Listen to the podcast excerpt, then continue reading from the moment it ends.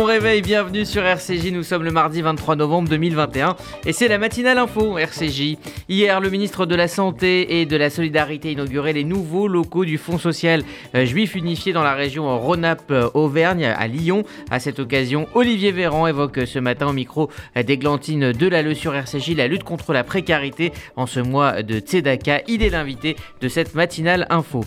Deux jours après l'attentat meurtrier qui a coûté la vie à un jeune guide touristique dans la vieille ville de Jérusalem, la situation reste très tendue en Israël. Hier, une cinquantaine de personnes ont été arrêtées par le Shin Bet en Cisjordanie. Elles préparaient des attentats. On en parlera avec notre correspondant sur place, Gérard Benamou. Et puis, euh, le mardi, vous avez rendez-vous avec votre chronique santé avec le professeur Robert Cohen. Il évoque ce matin la possibilité d'une troisième dose anti-Covid pour tous. Bonjour Margot Siffer. Bonjour Rudy, bonjour à tous. Il est 8h passé de 1 minute, très exactement, et on débute cette matinale info par le journal. La matinale info, Rudy Saad. L'exécutif appelle au calme face à une crise explosive en Guadeloupe. Le gouvernement condamne vivement les violences urbaines et les pillages. Les Guadeloupéens s'opposent toujours à la vaccination obligatoire des soignants. Jean Castex a promis hier soir qu'il ne reviendrait pas en arrière. La loi a prévu une obligation de vaccination pour les soignants et pour les sapeurs-pompiers et pour eux seulement, car il s'agit là de personnes qui sont tout particulièrement exposées aux risques engendrés par la Covid et qui travaillent au quotidien au contact de personnes fragiles ou vulnérables. Il n'est donc pas question, en Guadeloupe ou ailleurs, de revenir sur cette obligation. J'ai bien conscience que cela n'est pas simple sur ce territoire, que des craintes existent et qu'il nous faut faire preuve de pédagogie. Le Premier ministre annonce la création d'une instance de dialogue pour convaincre et accompagner les professionnels concernés par l'obligation vaccinale. Et Jean Castex qui a d'ailleurs été testé euh, hier soir positif au Covid. Il souffre de légers symptômes comme de la toux, il a été mis en quarantaine, son emploi du temps sera aménagé pour qu'il puisse poursuivre ses activités. Jean Castex avait appris euh, hier après-midi que l'une de ses filles âgées de 11 ans avait été testée euh, positive. Matignon indique qu'il n'a vu, qu'il n'a pas vu Emmanuel Macron depuis le Conseil des ministres de mercredi dernier. Le Conseil scientifique plaide en faveur d'une dose de rappel pour tous. Il s'est prononcé en faveur de l'abaissement de l'âge d'éligibilité pour la dose de rappel à 50 ans. Cela pourrait réduire de 40 à 50 le nombre d'hospitalisations et d'admissions en soins critiques. Le Conseil scientifique appelle également à envisager un rappel vaccinal pour l'ensemble de la population adulte. Il plaide aussi pour un élargissement du télétravail, du port du masque et du dépistage à l'école. Et puis euh, le vaccin Pfizer resterait 100% efficace chez les adolescents de plus de 4, euh, plus de 4 mois après la deuxième injection. C'est en tout cas ce qu'a déclaré hier l'entreprise. Des essais cliniques ont été menés sur plus de 2200 adolescents entre 12 et 15 ans. Aucun souci de santé n'a d'ailleurs été observé chez ceux qui ont été suivis pendant au moins 6 mois. Après l'incident lors du match de foot Lyon-Marseille, Dimitri Payet porte plainte. Le numéro 10 de l'OM avait été touché à la tête par une bouteille d'eau. Il se dit très choqué par cette agression. Il a consulté la médecine du travail. On ne sait pas si un arrêt lui a été délivré. La garde à vue du spectateur suspecté d'être à l'origine de l'incident a été prolongée. Il sera jugé ce mardi en comparution immédiate. Une réunion se tiendra également ce matin entre les ministres de l'Intérieur, des Sports et les instances du football français. Et en attendant, l'Olympique lyonnais a écopé d'un huis clos, d'un match à huis clos euh, total à titre conservatoire. La commission de discipline de la Ligue de football professionnel statuera sur sa responsabilité le 8 décembre. En attendant, le match opposant Lyon à Reims le 1er décembre se fera à huis clos suite du euh, procès en appel de François Fillon, l'ancien Premier ministre défend la présence essentielle de son épouse. L'ancien Premier ministre affirme que son rôle principal était d'être présente sur le terrain et de créer un lien de confiance avec les habitants. Le président de la Cour a toutefois relevé que très peu de personnes savaient qu'elle était son assistante parlementaire. Il souligne la tonalité immatérielle de cette collaboration. François Fillon reconnaît qu'il aurait pu s'y prendre différemment. Un réseau de passeurs a été démantelé hier à Calais. 15 personnes ont été interpellées, dont 13 placées en détention provisoire. Plus de 100 000 euros en espèces et des faux papiers ont aussi été saisis. Au total, une centaine de policiers ont été mobilisés. Ils ont été appuyés par des effectifs du RAID et de l'abri.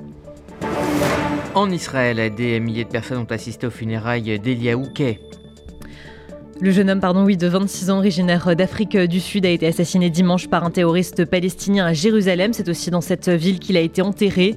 Le ministre des Affaires de la diaspora, Narman Shai, a promis que le gouvernement ferait tout pour lutter sans relâche contre le terrorisme. On a d'ailleurs appris que l'assaillant s'était rendu en Turquie avant l'attaque pour rencontrer des membres du Hamas. Et puis on en parlera dans le détail dans un instant avec Gérard Benamou en Cisjordanie. Le Shin Bet a arrêté hier plus de 50 membres du Hamas qui préparaient des attentats. La cellule terroriste du Hamas était dirigée par des responsables du mouvement à l'étranger. Il s'apprêtait à commettre des attentats à Jérusalem, en Cisjordanie et en Israël. Le Shin Bet a également saisi de l'argent, des armes et du matériel pour fabriquer euh, des explosifs. La sécurité a été renforcée. En Israël, toujours le projet de loi limitant le nombre d'années au pouvoir d'un Premier ministre a été adopté en première lecture. Le texte a été soutenu par 66 élus de la Knesset sur 120. Il vise à limiter à 8 ans le nombre d'années d'un Premier ministre à la tête du gouvernement. Benjamin Netanyahou critique toujours ce projet qu'il juge antidémocratique. Il va être étudié par les comités parlementaires avant des votes définitifs en deuxième et troisième lecture.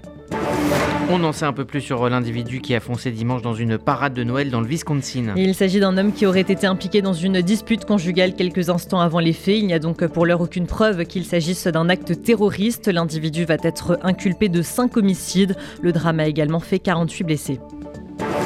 Joe Biden reconduit Jérôme Powell à la tête de la Fed, la Banque centrale américaine. Cette nomination était très attendue et délicate pour Joe Biden qui est en pleine négociation au Congrès sur ses plans d'investissement. Il s'agit de l'une des décisions les plus importantes du mandat du président des États-Unis. Jérôme Powell va donc effectuer un second mandat de 4 ans. Et puis Cocorico, la saison 4 de la série 10% a été primée hier soir aux euh, International Emmy Awards. La série lancée en 2015 sur France Télévisions et qui triomphe aujourd'hui sur la plateforme Netflix a remporté le prix de la meilleure comédie. Il s'agit d'un récit plein d'humour sur les agences de stars du cinéma. Elle avait été créée sur l'idée de l'ancien agent Dominique Besnéard. Merci Margot Siffer. Vous écoutez la matinale info RCJ, il est 8h06. Dans un instant, on prendra la direction d'Israël où la tension reste vive deux jours après l'attentat meurtrier euh, perpétré dimanche par le Hamas. Hier, une cinquantaine de ses membres ont été arrêtés.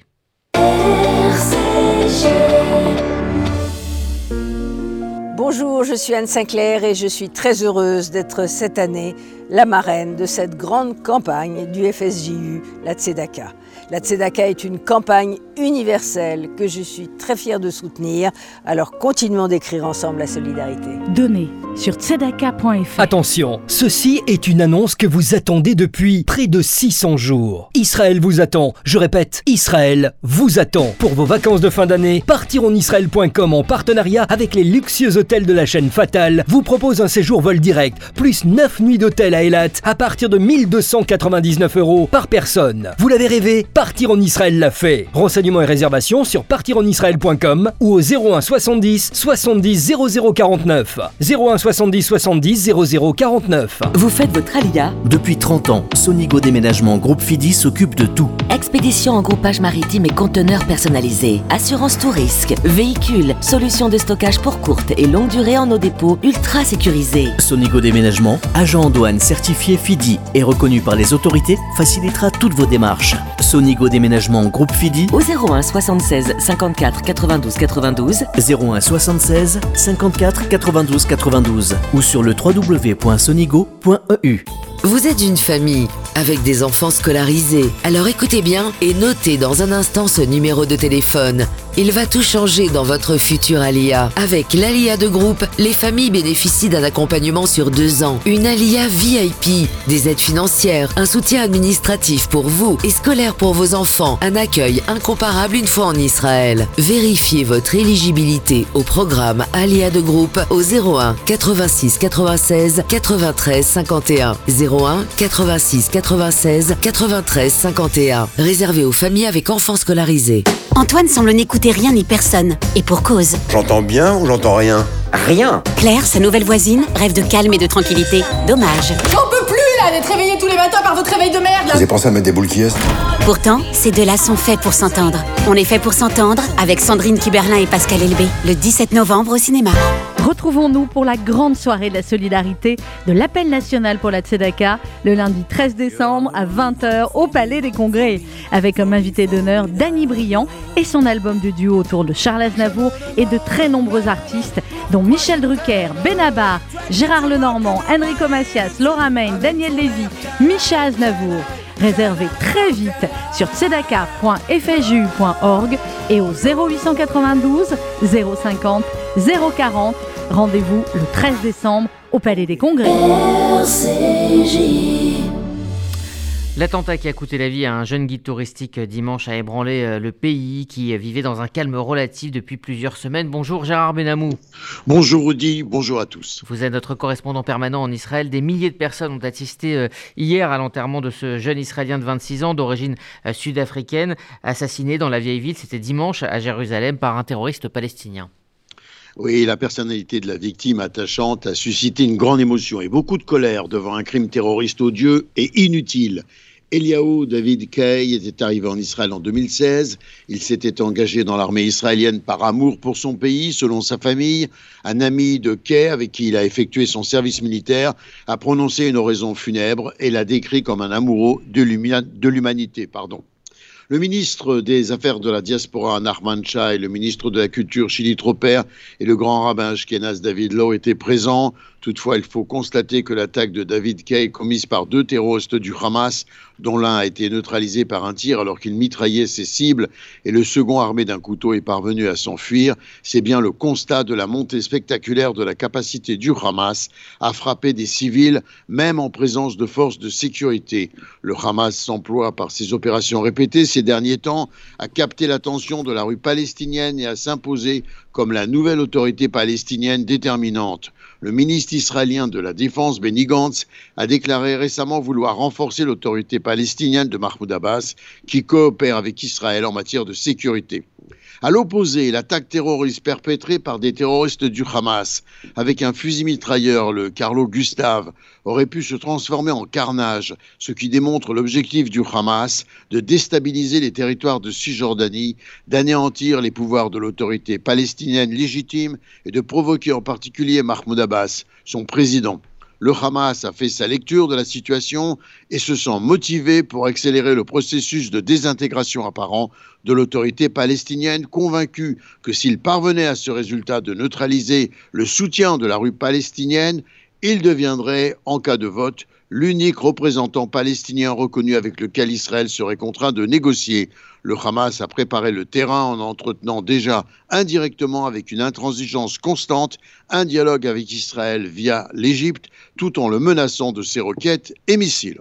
Alors sur le plan sécuritaire, la réponse israélienne ne s'est pas fait attendre. Les forces du Shin Bet ont arrêté hier des dizaines de membres appartenant au groupe terroriste palestinien.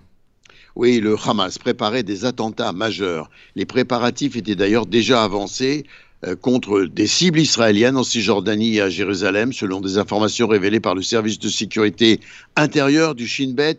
Les efforts d'Israël pour éradiquer cette cellule étaient engagés depuis plusieurs mois. Des arrestations en série avaient eu lieu déjà en septembre, avec notamment une opération au cours de laquelle deux soldats israéliens ont été grièvement blessés. Des suspects palestiniens avaient été tués dans le cadre d'une confrontation armée avec l'art, selon le Shin Bet.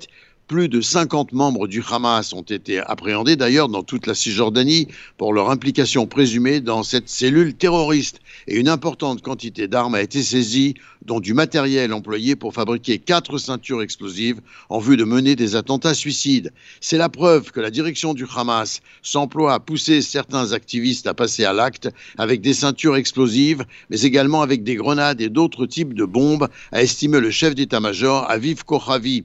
La cellule du Hamas était dirigée par Saler al-Harouri, un haut responsable du groupe terroriste en Cisjordanie, et à distance par Zakaria Najib, membre de l'organisation. Il avait été libéré d'une prison israélienne suite à l'échange de prisonniers avec Gilad Shalit en 2011. Et il s'est depuis exilé en Turquie avec la protection d'Ankara, d'où il continuerait à travailler aujourd'hui pour le compte du Hamas.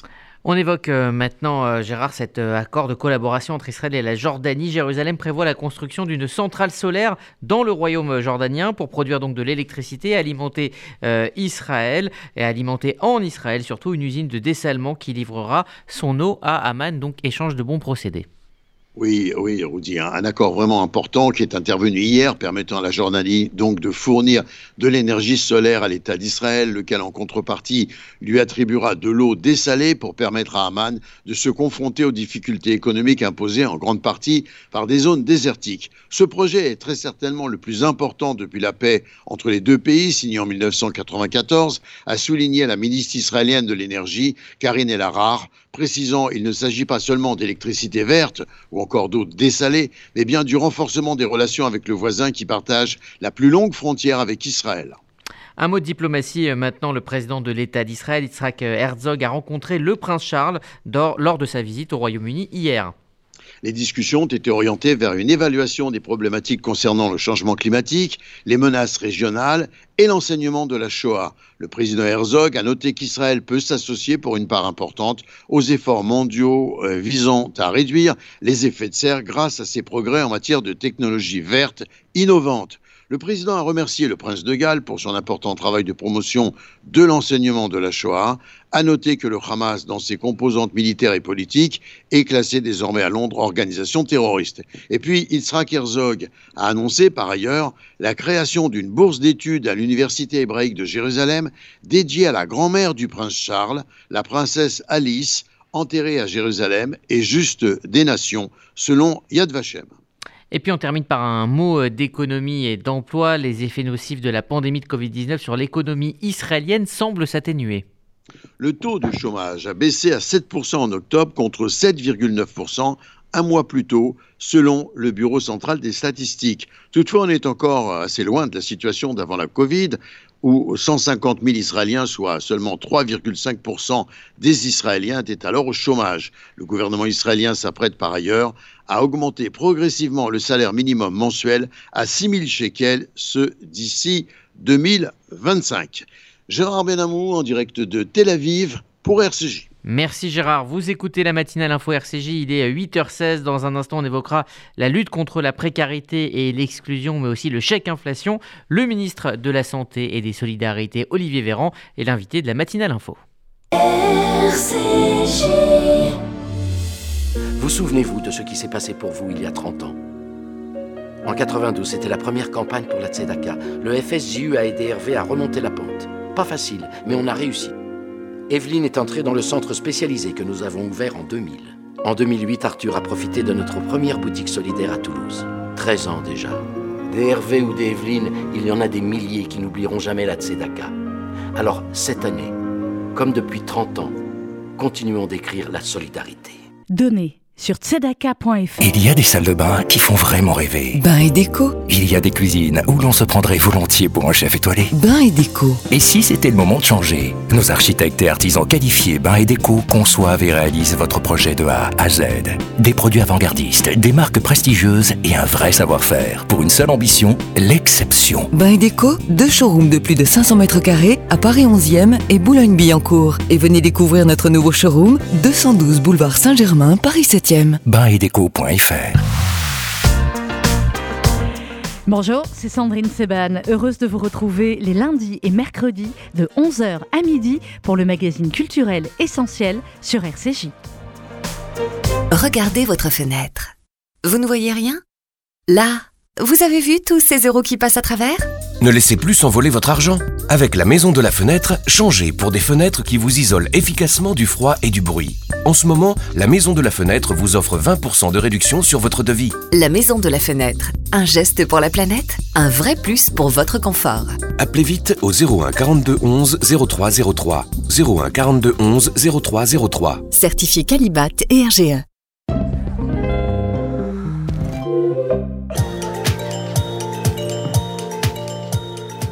Pierre-Henri Salfati, réalisateur plusieurs fois primé pour ses documentaires sur la culture hébraïque, revient avec un livre sur la légende du juif errant. Il nous raconte comment elle a traversé les siècles et inspiré de nombreux récits populaires et écrivains tels Apollinaire ou Dumas. Un livre Arte Édition en librairie le 3 novembre.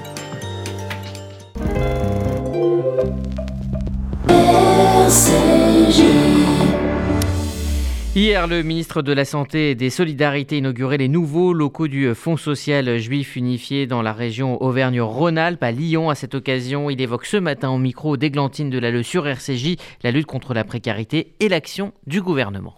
Bonjour Olivier Véran, merci beaucoup d'avoir accepté de répondre aux questions de RCJ. Vous avez inauguré hier un nouveau siège du FSJU à Lyon qui travaille au plus près des personnes en situation de précarité et leur propose des parcours d'assistance. Est-ce que justement ces parcours d'assistance sont la meilleure réponse aujourd'hui pour lutter contre la précarité à long terme? La lutte contre la précarité, sur le court, le moyen et le long terme d'ailleurs, c'est l'affaire de chacun d'entre nous. Euh, dans une complémentarité. C'est l'affaire de l'État qui, par exemple, au cours de la crise Covid, en faisant 3, millions, 3 milliards et demi d'euros d'aide directe monétaire pour les étudiants, pour les familles monoparentales, les chômeurs, qui ne pouvaient plus exercer de petits boulots parce qu'il y avait le confinement, par exemple, a évité l'explosion de la pauvreté. Ce que l'INSEE d'ailleurs nous montre, l'Institut, en transparence et en indépendance, c'est que loin d'avoir explosé, la pauvreté a un petit peu reculé encore malgré la crise Covid, parce que nous avons été attentifs. Et puis, c'est l'affaire des citoyens qui parfois peuvent héberger quelqu'un ou un ami, faire un don, un geste. Et puis l'affaire des associations évidemment, parmi lesquelles le FSJU qui est très active et que je remercie pour ça, et qui permet de structurer dans les territoires, dans le dernier kilomètre, à destination des gens qui sont dans le besoin, une offre qui peut être parfois une offre d'hébergement, une offre alimentaire, une offre pour trouver un stage ou un, ou un travail, parfois un accompagnement psychologique et moral ou des aides monétaires pour je dirais, s'en sortir et joindre les deux bouts quand c'est compliqué. Justement, je rebondis sur le taux de, le, taux de pauvreté. Pardon. Certaines associations ont, vu leurs demandes d'aide alimentaire augmenter. N'y a-t-il pas une contradiction, justement? Parce que l'INSEE dit que ça n'a pas augmenté, mais les, certaines associations disent l'inverse. Mais à mesure que la demande augmente, nous augmentons également le soutien aux associations. Pour vous donner un exemple, le, principal fournisseur euh, financier pour les associations dans le domaine de l'aide alimentaire dans notre pays, c'est l'Europe. C'est les fonds européens ils augmentent de 48% les dotations à destination des associations. Nous avons essayé d'augmenter de plus de 90 millions d'euros l'aide directe de l'État aux assos pendant la période, parce que c'était plus difficile. Et donc, si l'offre, la, demande des, particuliers aux associations a augmenté de 20%, nous avons augmenté encore davantage la dotation euh, pour les associations pour leur permettre justement de remplir leur mission. Le Premier ministre avait annoncé une indemnité inflation de 100 euros face à la hausse des prix de l'énergie. Le Sénat a voté contre, donc ce chèque est toujours en discussion au Parlement. Que dites-vous à ceux qui nous écoutent, à ceux qui comptent sur cette prime Donc l'Assemblée nationale aura le dernier mot et qu'elle votera, en tout cas je le souhaite ardemment. Cette indemnité inflation, je ne comprends pas pourquoi l'opposition au Sénat, de, l'opposition de Gérard Larcher, euh, est systématique, y compris quand il s'agit juste de venir en aide à des gens qui sont en difficulté face à, des enjeux de pouvoir d'achat. Oh, moi, plus rien ne m'étonne, vous savez, avec le Sénat, mais je, je trouve ça je trouve ça dommage parce qu'en fait, euh, faire de la politique là-dessus, sur un sujet comme celui-ci, c'est montrer une forme, pardonnez-moi de le dire, mais d'immaturité de notre monde politique, à un moment où on devrait avoir des consensus là-dessus. Quand il s'agit de permettre à des Français, quand le prix de l'essence augmente et des matières premières augmentent, quand il s'agit de leur permettre d'avoir 100 euros pour pouvoir couvrir cette augmentation, ça ne devrait pas faire l'objet de débats politiciens. C'est de l'intérêt général. De récentes études confirment le lien entre la précarité et la santé. Plus on a des difficultés financières, plus la santé se dégrade. À vos yeux, est-ce que c'est sur la santé qu'il faut agir en premier aujourd'hui? Et vice-versa, il y a une profonde intrication entre les inégalités sociales et les inégalités de santé. Nous, luttons contre le renoncement aux soins pour raisons financières. Le reste à charge zéro, qui fait que les soins auditifs, dentaires, euh, visuels sont pris en charge maintenant à 100%. Vous le savez, des millions de Français en bénéficient. Avant, c'était impossible. Or, bien voir, bien sourire, bien manger, bien entendre, c'est indispensable quand on veut trouver un boulot et, trouver sa place dans la société. Nous avons également développé la complémentaire santé solidaire à moins de 1 euro par jour, que nous étendons. D'ailleurs, nous la rendons même systématique maintenant pour tous les bénéficiaires du RSA, pour que lutter contre le non-recours. Donc, nous luttons contre les inégalités de, de santé en réduisant les inégalités sociales, mais il y a encore des inégalités très fortes dans notre pays. Euh, vous avez un taux de, consommation de tabac et d'alcool qui est plus important quand vous êtes euh, issu d'une catégorie socio-professionnelle défavorisée. L'espérance de vie n'est pas la même, euh, y compris d'un territoire à un autre. Donc c'est un enjeu majeur et la crise Covid a vraiment montré que les inégalités de santé en période pandémique, ça explosait. Pour finir, les associations pointent du doigt les difficultés de, de recruter dans le domaine médico-social. Quelles pistes pour rendre à nouveau attractifs ces métiers qui sont quand même indispensables pour lutter contre la précarité? C'est la politique du care, du, prendre soin, à laquelle je crois beaucoup. 10 milliards d'euros de hausse de salaire par an pour les soignants dans les hôpitaux et les EHPAD. Euh, ça, c'est le Ségur de, la santé. Le Ségur d'investissement, ce sont 3000 hôpitaux et EHPAD que nous reconstruisons, modernisons, numérisons partout dans le pays. 3000, ça n'est jamais arrivé. Et donc, nous déployons euh, tout ce que nous pouvons et avec vraiment un effort très important de la nation pour rendre les métiers du soin, et notamment dans le domaine du grand âge, plus attractifs. C'est aussi le cas pour les aides à domicile. Ce sont des métiers que je connais bien. J'ai été aide-soignant en EHPAD pendant trois ans avant de devenir médecin. Je connais la difficulté de ce travail et je leur dis tenez bon, on est là. Merci beaucoup, monsieur le ministre. Olivier Véran, au micro d'Églantine de Lue, a noté que euh, Sophie Cluzel, la secrétaire d'État auprès du Premier ministre, sera euh, chargée donc euh, des personnes handicapées, sera au micro de Laurence Goldman dans Essentiel à 11h aujourd'hui. Vous écoutez la matinale info RCJ, il est 8h24, l'heure de retrouver la chronique santé du professeur Robert Cohen. Il évoque ce matin la possibilité d'une troisième dose pour tous. Bonjour, merci de m'avoir invité pour cette chronique sur votre antenne. Alors aujourd'hui, je voudrais un peu vous parler de ce qui se passe autour de ce qu'on appelle la troisième dose, le rappel, le booster. Alors, il faut bien comprendre que l'épidémie de Covid déferle actuellement sur l'Europe avec un nombre de cas extrêmement important, soulignant l'importance de la primo-vaccination. Les non-vaccinés sont encore trop nombreux dans les pays européens, et de la troisième dose ou du rappel pour les sujets vulnérables, notamment les plus de 65 ans. En fait, pour tout vous dire, je préfère le terme anglo-saxon de booster, d'amplificateur, à celui de troisième dose ou de rappel. Pourquoi? D'abord parce que le terme de troisième dose est inexact. Pour beaucoup, vous savez déjà très bien que les sujets qui ont déjà été infectés n'ont pas besoin de troisième dose. Une seule dose leur suffit après la maladie, à condition que cette dose de vaccin ait été administrée au moins 5 à 6 mois après la maladie. Vous ne le savez peut-être pas, mais les sujets immunodéprimés reçoivent déjà au moins 3 voire 4 doses à un mois d'écart pour obtenir un résultat proche que celui qu'on observe chez les sujets normaux. Enfin, le nombre de doses reçues ne préjuge pas du délai entre les doses. Or, ce délai a une importance capitale. Le délai optimal pour la réponse immunitaire entre la deuxième et la troisième dose est au moins de 5 à 6 mois.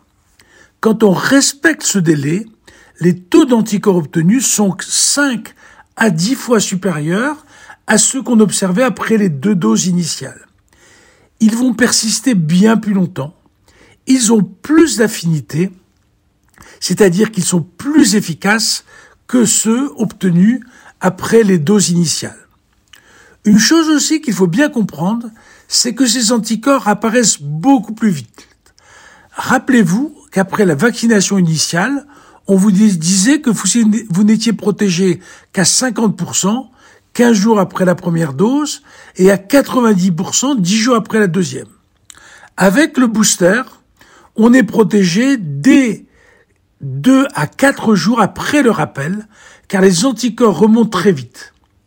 Je n'aime pas non plus le terme de rappel, car il n'évoque pas cet effet amplificateur de cette dose supplémentaire de vaccin administrée à 6 mois d'écart. Vous avez bien noté que les Israéliens proposent ce booster à toutes les personnes de plus de 12 ans qui ont été vaccinées il y a plus de 6 mois. L'objectif est de prévenir non seulement les formes graves, mais aussi de réduire les transmissions pour casser la dynamique épidémique. En Europe, on a proposé d'abord ce rappel aux plus de 65 ans pour réduire le, le risque de formes graves, mais progressivement, cet âge est abaissé et il y a peu de doute que dans les prochaines semaines, ce booster sera proposé à tous les vaccinés. Merci de m'avoir écouté. RCJ 8h28, c'est la météo de Sylvie. Bonjour à tous. À Paris, il fera beau, du plein soleil toute la journée. Côté température, bien froid ce matin, à peine 1 degré et 9 degrés cet après-midi. À Lyon, le ciel très nuageux à couvert du matin se dégagera dans la journée. Il fera 8 degrés maximum. Et à Tel Aviv, soleil, ciel bleu et 23 degrés. Bonne journée sur RCJ. Merci Sylvie, c'est la fin de cette matinale info. N'oubliez pas le rendez-vous à 11h essentiel avec Laurence Goldman, avec comme invité Sophie Cluzel. Très belle journée à toutes et à tous.